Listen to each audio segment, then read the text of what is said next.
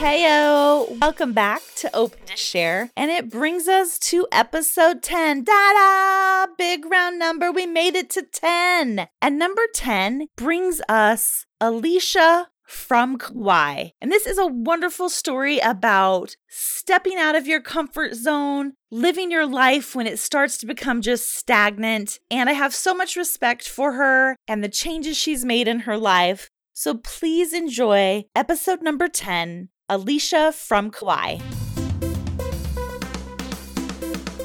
Welcome back to Open to Share, and we have another fabulous lady with us who is open to share. And I always like to start off by asking who's someone in your life? I usually it's a female that you either look up to or is that ma- that has made an impact on your life. Well, oddly enough, it's mostly been men that have influenced my life. What now? I know, I know, I know. Because it's all about like female power and whatever. Okay, you know what? Pink. I look up to Pink. She is a strong, strong woman, and I just love the snot out of her. So, do you want to call me Pink? I'm gonna call you Alicia. Alicia. Okay, I'll take it. But now, have you been to a Pink concert? Oh, yes. We just went, and it was amazing. Worth every single penny. And people don't realize that. Like when she comes over and it's flying over the audience, I cry at least two or three times during a Pink concert. Yep. And I stood up the entire time and danced. You must have had really good seats. They were decent seats, but I the people behind me kept sitting down and I'm like, I paid good money to be here, so I'm gonna stand up and dance. I'm not gonna sit here like a nobody and be like, oh, that was a good show. No, I danced my butt off. It was so much fun. I I, was it. so hoarse the next day from screaming and singing. It was awesome. I love it. Okay, so Alicia, Alicia. what is a place you've traveled to or are looking to travel to that has meaning for you or that you enjoy? I love Kauai. Kauai. Kauai. How do you say it? Kauai? Kauai? The Is that Maui? it's no, it's one of the northern islands of Hawaii. Oh. Yeah, it's beautiful up there. Is that like your honeymoon spot? No, it's I've been there twice on a cruise, but yep. You got to do the- Norwegian where you actually you fly to Hawaii and then do a cruise of all the islands. Yeah. That's the way to do it. Yeah, it was nice. Ah, Get to see could- a nice variety of places. So jealous. Okay. Was there something you wanted to talk to us about? Either something that you've overcome or just an experience in your life that you think would be great to share with others? I recently went skydiving. Yes, girl. Okay, tell me more. I did it because I wanted to push the boundaries of my edge. I wanted to see how far I could push my comfort zone. now, is that your normal character? You're always pushing, or were you feeling stagnant in life? Oh, feeling very stagnant in life. And I've had other times in my life that I've done something completely out of character and it's kind of woken me up, awakened something to teach me that there's more out there than just Facebook, Pinterest, TV. So I want to get more adventurous. And so I decided once upon a time I wanted to do it before my 40th birthday. That didn't happen. And so this year I'm turning 44 and I wanted to just get it done. So we booked it and did it. Now, weren't there things in the past that had been holding you back from doing this? my Talk- weight. Okay. My Tell me a little bit about that. Are there weight limits? So they have like your normal weight limit is up to 200 and then every pound above that you have to pay an extra dollar. Are you kidding? No. Okay. and when I started I'm on this whole like intermittent fasting keto thing right now. When I started all this I started at 262 pounds. And I'm like, well, I don't want to go be the fat chick up on the plane. And so that kept me from doing it and kept me from doing it. But this past summer, I finally got in with a doctor that helped me understand how my body processes food and what I should and shouldn't be eating. And he introduced me to keto and intermittent fasting. And by the time we got to the point to jump out of an airplane, I was down 40 pounds. Heck yeah. Yeah. So I felt pretty good about that, knowing that I'd at least accomplished that. So we still had to pay, you know, a little bit of money over that 200 pound threshold, but that's okay. I knew that I had done this and I can keep doing this. And now I can't wait to go jump out of a plane again, regardless of what weight I'm at. Okay, so let's let's go back. You're ready to jump out of the plane. You're doing it tandem, Mhm. and your husband went with you. Yeah. Had he done it before? Yes.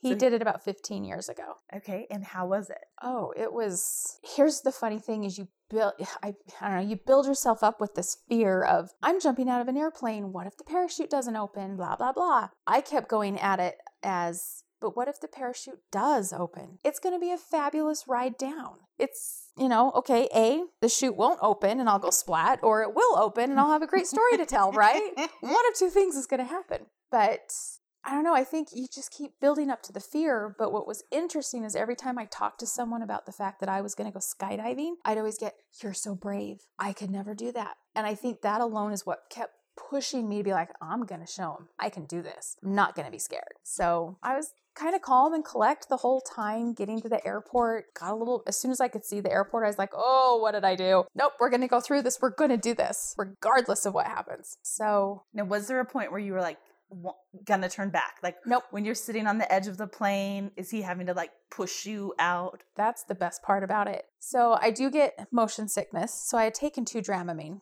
Oh dear. So I'm kind of calm, collect. I think I'm good. We get there, they put me in my harness. Next thing I know, we're walking to the airplane, but it didn't register to me that was an airplane.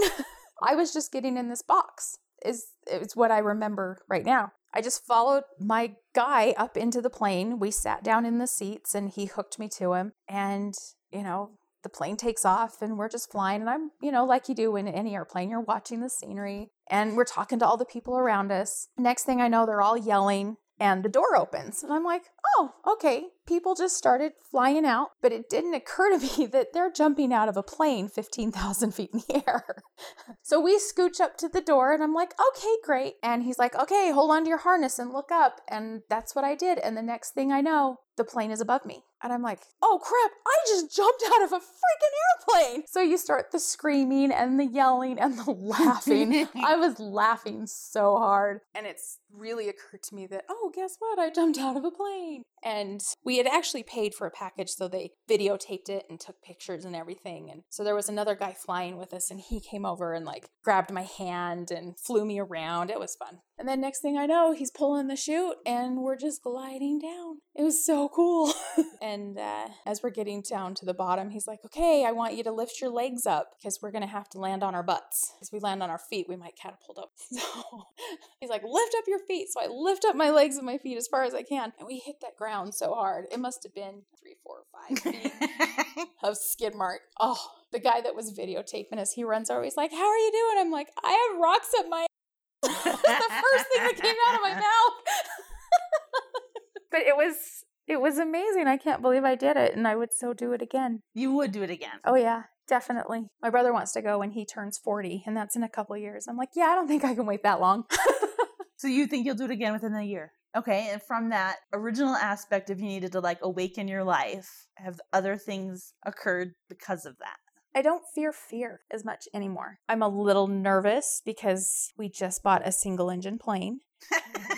bought a plane, okay. we bought a plane. And I don't know. i am just all about overcoming fears and seeing what my boundaries are now because I've I've learned a lot that nothing comes from worrying about something. It it doesn't change the outcome. It just is a lot of time wasted thinking about what could happen. Well, flip it around. What's on the other side of that? What if this goes right? What if the chute does open though? Why am I dwelling on if it doesn't open? I love it. Thank you so much for being open to share and um, invite me on your next jump. Okay. Come out and do it with you. Let's do it. Awesome. Thanks again, Alicia. Thank you.